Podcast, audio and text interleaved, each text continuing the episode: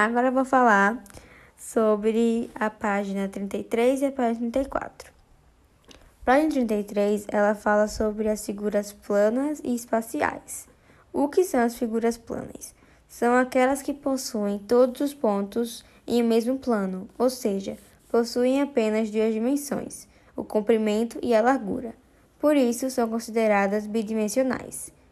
Alguns exemplos disso são quadrado, círculo, seta e etc. E o que são figuras espaciais? São aquelas que possuem três dimensões: comprimento, largura e altura. Por isso são chamadas de tridimensionais.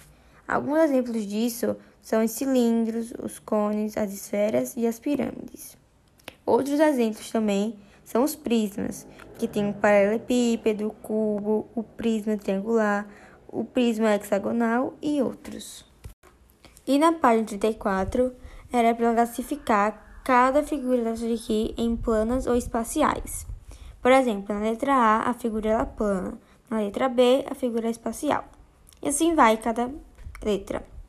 Aí na segunda questão era para dizermos o que foram apresentados na questão anterior, completando o quadro com o nome do objeto, o que lembra cada uma dessas figuras.